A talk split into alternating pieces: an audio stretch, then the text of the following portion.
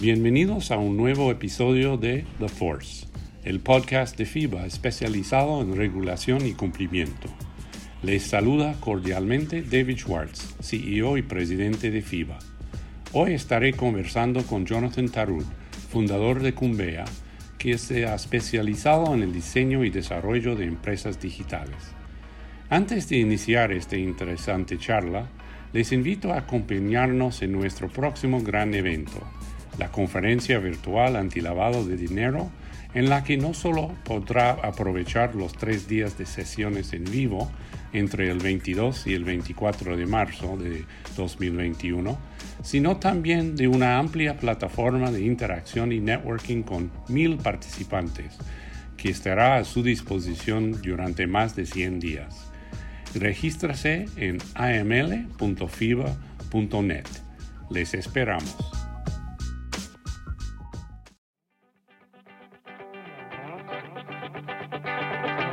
Hoy tengo el gran placer de estar acompañado por Jonathan Tarut, CEO, founder Cumbia.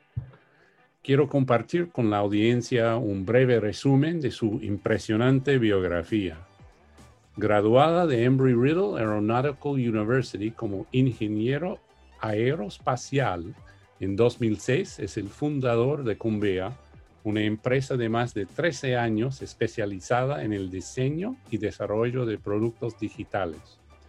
Bajo el liderazgo de Jonathan, Cumbea ha llegado a ser reconocida internacionalmente gracias al trabajo realizado con empresas de Silicon Valley y el Fortune 500. Varios de sus clientes han sido adquiridos por empresas como Skype, Facebook, Google y Motorola Solutions. Asimismo, Cumbea ha trabajado con las incubadoras más importantes como Y Combinator, TechStarts y 500 Startups. Y también ha ayudado a recaudar más de mil millones de dólares en venture capital para sus clientes. Además, Jonathan fue reconocido por la revista Dinero como uno de los 101 genios de los negocios en Colombia. Entonces es un verdadero, lo que decimos en inglés, rocket scientist o científico especial. Bienvenido, Jonathan. Gracias por la invitación. Gracias por la oportunidad. Bueno, es siempre interesante de escuchar cómo alguien ha llegado de ser un, un jugador en el mundo tecnológico Cuéntame un poco de tu viaje. Sí, como tú decías, ya llevamos 13 años eh, en estas. Eh, la empresa arranca en el 2007, eh, después de un año de estar trabajando en el 787 de Boeing.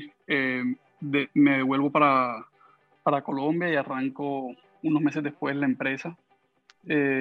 y ahí empezamos eh, primordialmente siendo desarrolladores de backend eh, para clientes en, en, Silicon Valley y después fuimos expandiendo los servicios que ofrecíamos eh, y ahora tenemos un equipo de más de 125 personas.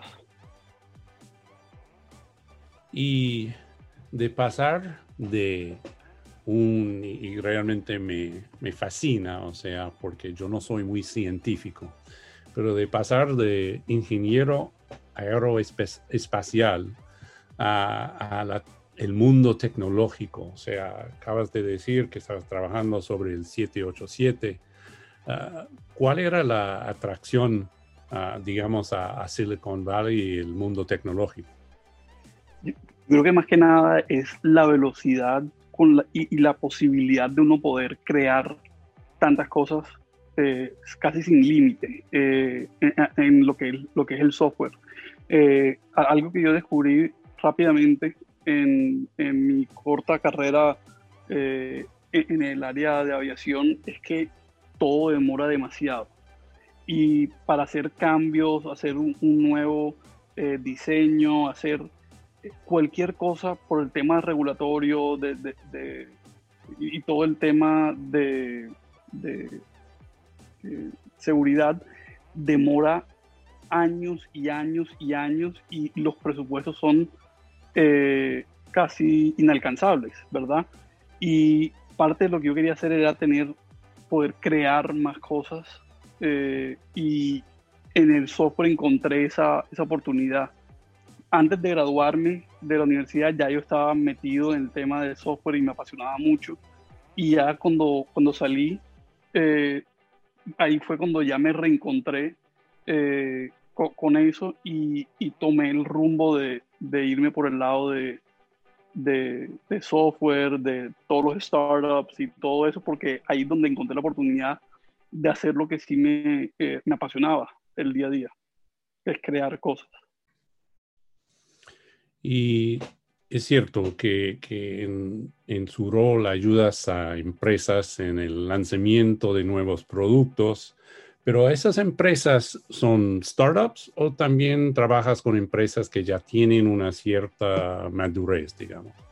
Las dos. nosotros trabajamos eh, con muchos startups, eh, ayudándolos a sacar los productos eh, de una idea o concepto a la realidad pero también trabajamos con muchas empresas para aumentar las posibilidades de lo que pueden lograr sus equipos internos, eh, ya sea trabajando de la mano de ellos o haciendo, eh, entre comillas, one-offs, eh, proyectos para ayudarlos para que ellos se puedan enfocar en lo que ellos están haciendo.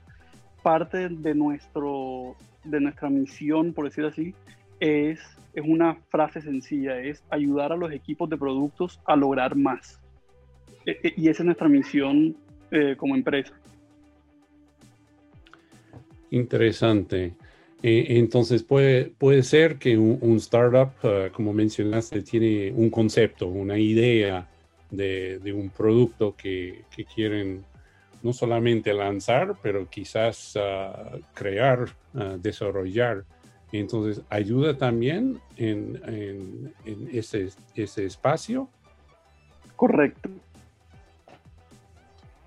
y cómo es que ustedes tienen, digamos, el expertise uh, de ayudar uh, con, el con la creación de un producto de este tipo.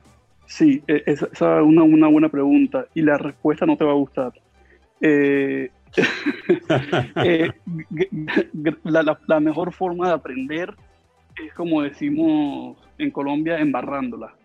Eh, y hemos tenido, así como hemos tenido éxitos con muchas empresas, hemos tenido fracasos eh, a la hora de crear productos. Hemos visto ideas que pensábamos que iban a ser el próximo Google y no lograron llegar a tener tracción.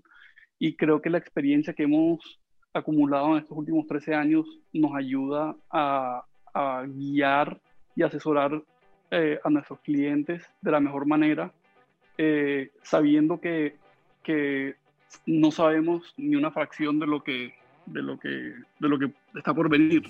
Entonces, más que todo es sabiendo cómo mitigar los riesgos del lado de tecnología eh, para ayudar a que el negocio pueda salir adelante. Eh, gran parte de, las cosas que uno desarrolla día a día no son, como decías tú ahorita, rocket science, sino son cosas ya demostradas. Y, entre mejor sepamos hacer esas cosas, más eh, chance tienen nuestros clientes de, tener éxito, ya que el, riesgo del negocio es el, termina siendo el, principal. Eh, y eso ya les quita una carga eh, bastante grande para poder iterar y poderse y poder avanzar en el mercado. Bueno, esas, esas empresas deberían tener, tener mucha confianza en ustedes porque están compartiendo, compartiendo su idea, sus ideas ah, y, solicitándoles ah, ayuda en, formarla, en, llevarla desde idea hasta pregunta. Ah, ¿Cómo logras tener este tipo de confianza? Las ideas, y, algo que la gente se da cuenta rápidamente es que las ideas terminan no siendo lo más importante. La ejecución es lo más importante. Y tú puedes tener la mejor idea eh, del mundo, eh, y si no la ejecutas de la forma adecuada y haces las cosas como, o sea, hasta cierto punto tienes cierto nivel de suerte, no, no vas a, lograr eh, lo necesario. Entonces, parte de, todo es eh, demostrar con hechos lo, lo, que hemos logrado y tratar de, de ser lo más eh, eh, eh, imparcial a la hora de, hacer las recomendaciones que hacemos desde que empezamos a hablar con nuestros clientes en la etapa preventa. tratamos de manejar las expectativas correctamente, tratamos de hacer lo que decimos, que suena trivial, pero en, en, en temas de software, estimaciones, es algo que es bastante difícil eh, y no, todo, no todas las empresas lo logran. Entonces, manejando esas expectativas y, cumpliendo eh, lo, que, lo que estamos prometiendo hasta cierto punto, es la forma como hemos logrado eh, que confíen en nosotros, no solamente una, sino de forma continua. Y eso se demuestra en las renovaciones que tenemos, que son bastante altas, eh, y, y, continúan siéndolo desde los últimos años. En breve regresamos con Jonathan Tarud acerca de la manera en que se ha dedicado a innovar a través de su compañía. Les invitamos a visitar el portal aml.fiba.net para registrarse en la conferencia virtual antilavado de dinero de FIBA, evento que reúne a los reguladores y legisladores junto con los ejecutivos más importantes de la industria bancaria. Ya estamos de vuelta con nuestro invitado, quien nos comenta sobre su forma de operar y las claves para lograr la confianza de sus clientes en Cumbea.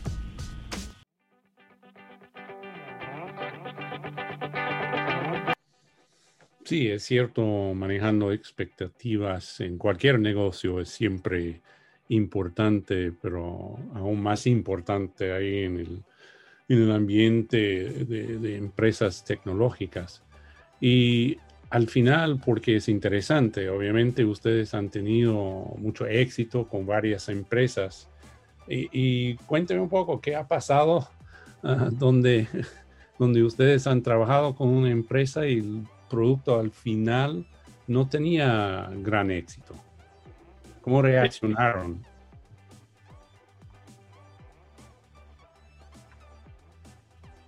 E, e, eso puede pasar fácilmente eh, en el tema de software y, pasa por muchos motivos. Eh, tú puedes tener el software que funcione perfecto para lo que lo diseñaste, pero puede que para lo que lo diseñaste no es lo que al final el usuario final necesitaba.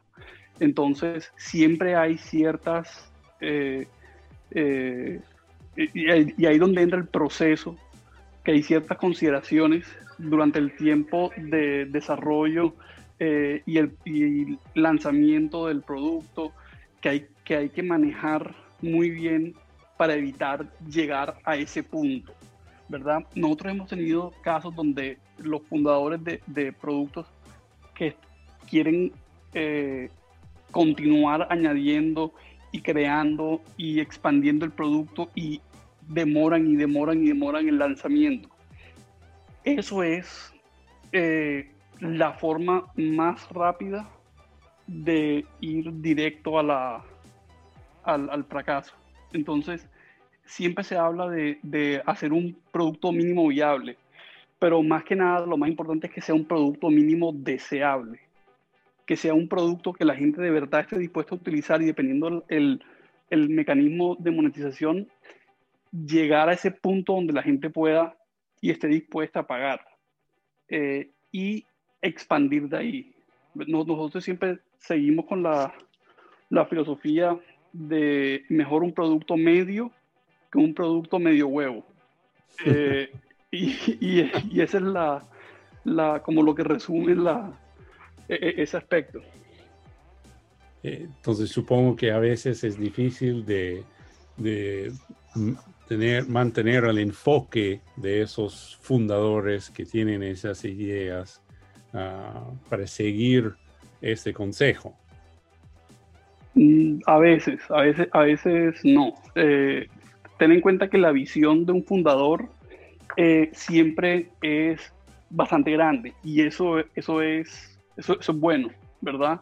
eh, que, que, simplemente estemos eh, trabajando en el primer paso y que, eh, con respecto a lo que están, lo que tienen de la visión del producto, es interesante y, lo motiva a uno a tratar de llegar a esa, a esa visión lo más rápido posible. entonces, manejar la visión con la realidad es la parte donde sí, siempre hay eh, dificultades, pero, pero se logra mostrando el progreso constante. Eh, y eso es lo bonito de, lo que hacemos, que nosotros estamos eh, trabajando y semana a semana se ven resultados y de cómo va avanzando el, el producto de la misma forma cuando uno tiene un bebé eh, de semana a semana uno ve, mira lo que está haciendo ahora, ahora ya pica el ojo, ahora va haciendo esto, ya, ya empezó a decir palabras y se ve como si el software o el firmware del bebé se estuviera actualizando lo mismo con, con el producto. Y eso es de lo, de lo, más chévere porque uno empieza a ver los resultados y, y, y lo mismo el cliente. Y ustedes han tenido un, cierto éxito y, con éxito obviamente ah, trae fama, ¿no es cierto?, en el mercado. Entonces supongo que varias empresas ah, se acercan buscando ah, su, ayuda.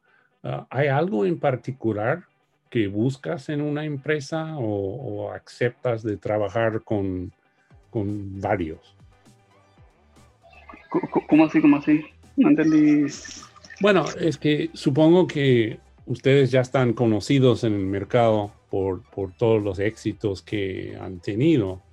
Entonces, ah, lo voy a preguntar en, en otra forma.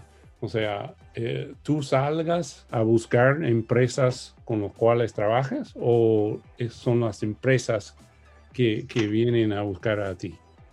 Eh, creo que de, las dos. Nosotros siempre estamos buscando crecer y nosotros tenemos eh, gran parte de, nuestro, de nuestros clientes son a través de referidos eh, y ese, ese, ha sido nuestro principal, nuestra, principal fuente de clientes, ya que esto es una industria muy de confianza y, y así como eh, la gente los refiere a uno, si uno la embarra, eh, van a hablar mal de uno, entonces hay que tener mucho cuidado eh, con, con, todos los clientes y, cuidarlos para poder tener esa, esa referencia. Nosotros sí hacemos marketing y eso nos ayuda a traer clientes, pero de decir que hemos hecho outbound marketing, por decir así, y contactar clientes, de la nada es algo que hemos hecho en el pasado, pero nunca nos ha dado resultados.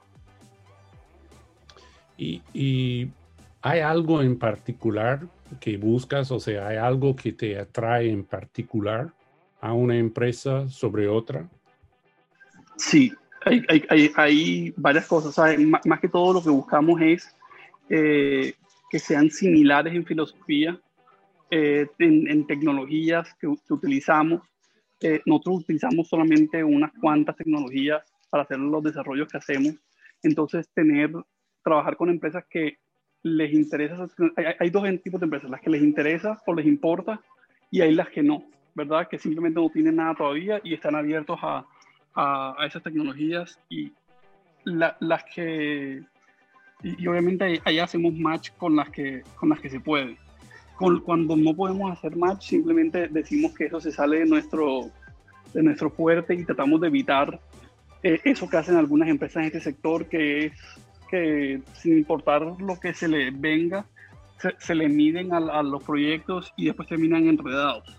Y es algo que nosotros evitamos a toda costa y una vez más cuidándonos de poder ser lo más imparcial a la hora de ofrecer nuestras recomendaciones y poder aconsejar eh, a los clientes de forma honesta y, de verdad que puedan depender en ellos. Y veo que algunos de, algunos de los clientes recientes incluyen a, a Etna, Motorola, Samsung, que son empresas muy grandes y, muy conocidas ah, globalmente. Eh, entonces, ¿qué haces exactamente con esas empresas? ¿Cuál es tu rol? Sí, nuestro rol, ya sea una empresa enorme o una empresa que está arrancando de una sola persona, es exactamente el mismo.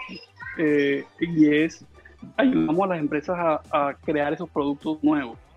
Eh, en, los casos que mencionaste, eh, nosotros trabajamos con equipos de productos específicos que estaban desarrollando productos nuevos y los ayudamos a acelerar los equipos. Y, y, parte de lo que nosotros hacemos no tiene, no, no, no, se discrimina, por decir así, en el tipo de empresa con la que trabajamos, porque crear productos se hace prácticamente de la misma forma, eh, sin importar el tamaño, si quieres tener éxito. Si le metes mucha burocracia eh, de empresa grande y todas las trabas que vienen con, con eso, el proceso no va a rendir lo que es y los resultados no van a ser positivos. Eso ya está demostrado. Es por eso que uno siempre ve que las empresas grandes innovan es a través de la compra de empresas más pequeñas y muy poco lo hacen a través de, de crear productos desde cero internamente, porque simplemente las políticas y la burocracia no los dejan.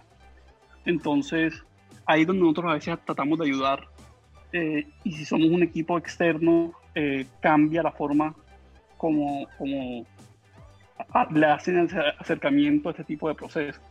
Entonces, esa es como nuestra, como lo que hemos hecho en el pasado. Enseguida continuamos con más de esta conversación sobre innovación con Jonathan Tarud, quien es reconocido internacionalmente por su trabajo realizado con grandes empresas de Silicon Valley y del Fortune 50.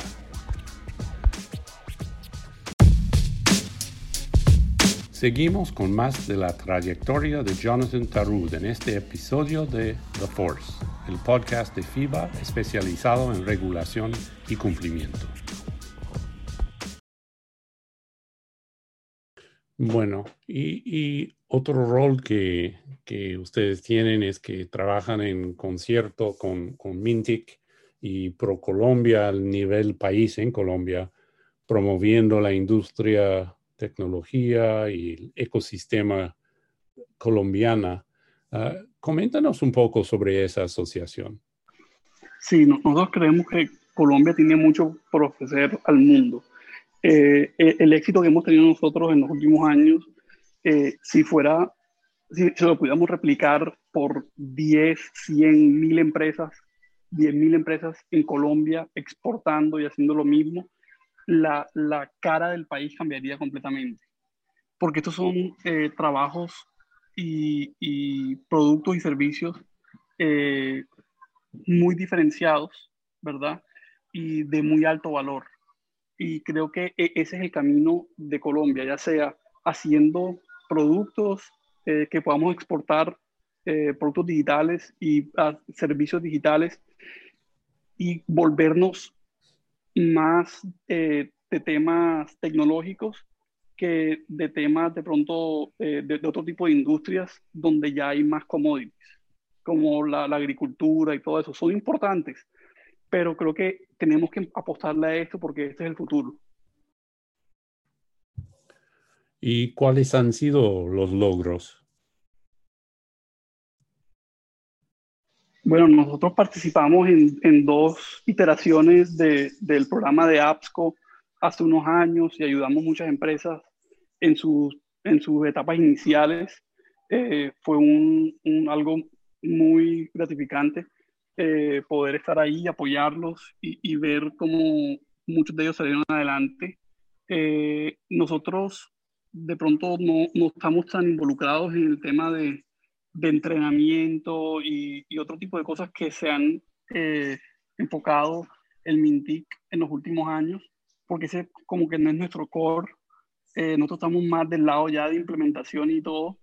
y creo que pero los resultados de Mintic y, y, de ProColombia han sido excelentes en darle el énfasis que necesita la industria. Interesante. Y bueno, yo, bueno, eh, obviamente no he viajado últimamente, sobre todo un año, un poco más de un, año en, Colombia, y, siempre hablan de, Medellín como un centro ah, de tecnología. Pero ahora entiendo que, también Barranquilla se está convirtiendo ah, en un lugar de emprendedores digitales. Ah, entonces, hay una expansión, digamos, global en términos del país ah, en esa revolución digital.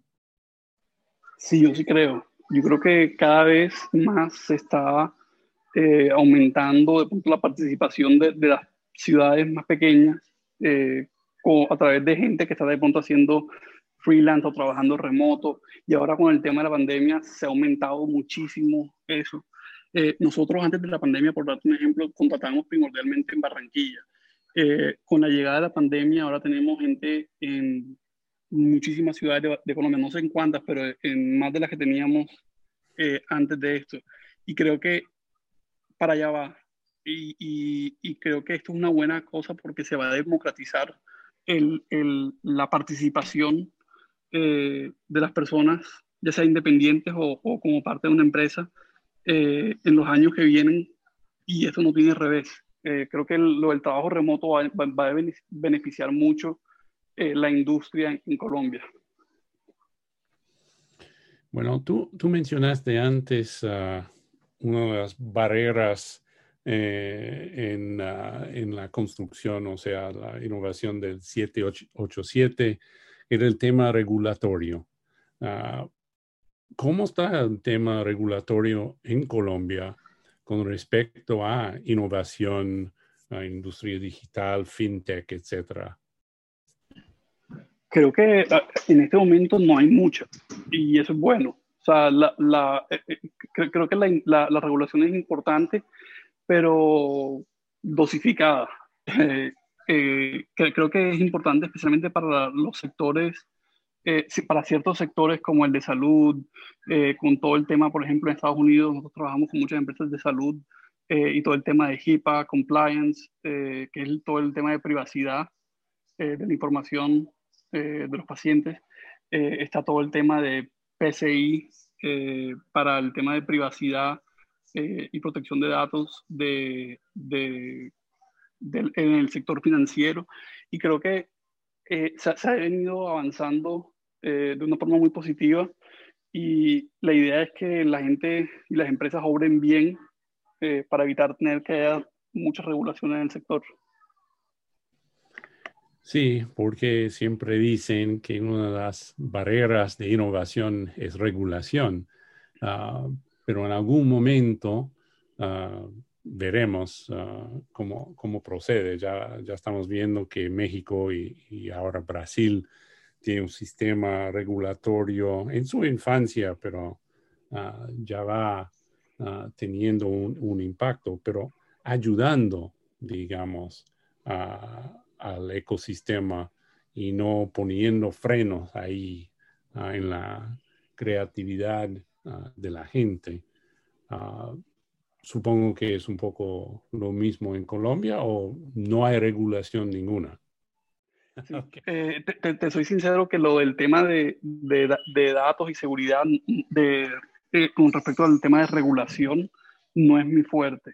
Eh, el tema de regulación nosotros se lo dejamos a, a, los abogados que nos digan qué hacer y cuándo y lo hacemos, como pasó el año pasado con todo el tema de manejo de datos, y manejo de, información y todo eso, las autorizaciones que teníamos que pedir de los proveedores y todo eso. O sea, nosotros, o sea, ese no es mi, no es mi fuerte, por decir así. Está bien. Uh, entonces, trabajando con todas estas empresas, uh, supongo que, que, que, están, van buscando venture capital, ¿no es cierto? Porque tampoco, uh, o sea, creando eso Ah, no, es, ah, no es barato y no viene gratis. Y veo que han ayudado ah, con un recaudo de más de, mil millones de dólares en venture capital para los clientes. tienen un, digamos, un, flujo ahí de empresas interesados en hacer esas inversiones o tiene que salir al mercado a buscarlos? No, hay que salir a, buscarlos. Eh, ojalá tuviéramos gente alineada de esa forma. Eh, cada cliente busca, eh, dependiendo del sector y, dependiendo de lo que necesiten, con ese, a, buscar la, la, plata y creo que eso es algo que nosotros ayudamos, más que todo en, la etapa de, de, due diligence, ayudamos, asesoramos con los pitch decks, ayudamos con, con muchas cosas, pero no nos involucramos en el día a día de, de, del fundraising como tal. ¿Y forman alianzas bancarias, digo, en el sentido de que presentan o introducen esas empresas a, bancos, si hay productos donde pueden trabajar en conjunto? No, no, ese, no es nuestro, nuestro core. Ajá. Y, trabajan en el área de Open Banking. Sí, hemos trabajado en el, en el tema de, de, con empresas financieras, tanto en Estados Unidos como en Colombia, en los últimos años, y, hemos hecho eh, trabajos, eh, lo que llaman fintech, eh, con todo el tema de, de PCI, todo el tema de seguridad, etcétera, para servicios financieros. ¿Y, qué tipo de producto, o sea, ah, han lanzado? Eh, por ejemplo, trabajamos con dos empresas en este momento eh, que hacen temas de préstamos. son dos empresas completamente diferentes una hace eh, préstamos directos a consumidores y eh, a través de ciertos partners que tienen y otra que ofrece una plataforma de, software que, se la ofrece a los bancos para que ellos hagan las, los, préstamos a, sus clientes finales. Eh, y hemos hecho varios productos alrededor de, de, esas, de ese vertical. Interesante. ¿Y esos partners o socios han sido bancos o otras empresas? No, son empresas de fintech, básicamente. Sí. Bueno, Jonathan, de nuevo te agradezco por tu tiempo. A, ustedes. Compartiendo tu viaje con nosotros. Es un viaje súper interesante. Ah, yo siempre celos que nací un poco tarde para meterme Ah, en, ese ámbito tecnológico. Ah, pero ya veo y te felicito por todos los éxitos, no solamente con las empresas tecnológicas, pero también ayudando ahí al país de, de, Colombia en formar un centro de tecnología ahí. Entonces, ha sido un placer y ojalá que nos encontramos en el futuro. Cuídate y cuídate con la pandemia. Igual, igualmente, y mil gracias por la oportunidad de hablar con ustedes. Muchas gracias por acompañarnos en otro episodio de The Force, el podcast de FIBA especializado en regulación y cumplimiento. Soy David Schwartz, CEO y presidente de FIBA. Y antes de despedirme, les reitero la invitación a que se inscriban en nuestra conferencia anual sobre el cumplimiento de las regulaciones antilavado de dinero, que se desarrollará de forma virtual entre el 22 y 24 de marzo de 2021, con la participación de mil reguladores y banqueros de 55 países. Puede registrarse en aml.fiba.net. Hasta la próxima.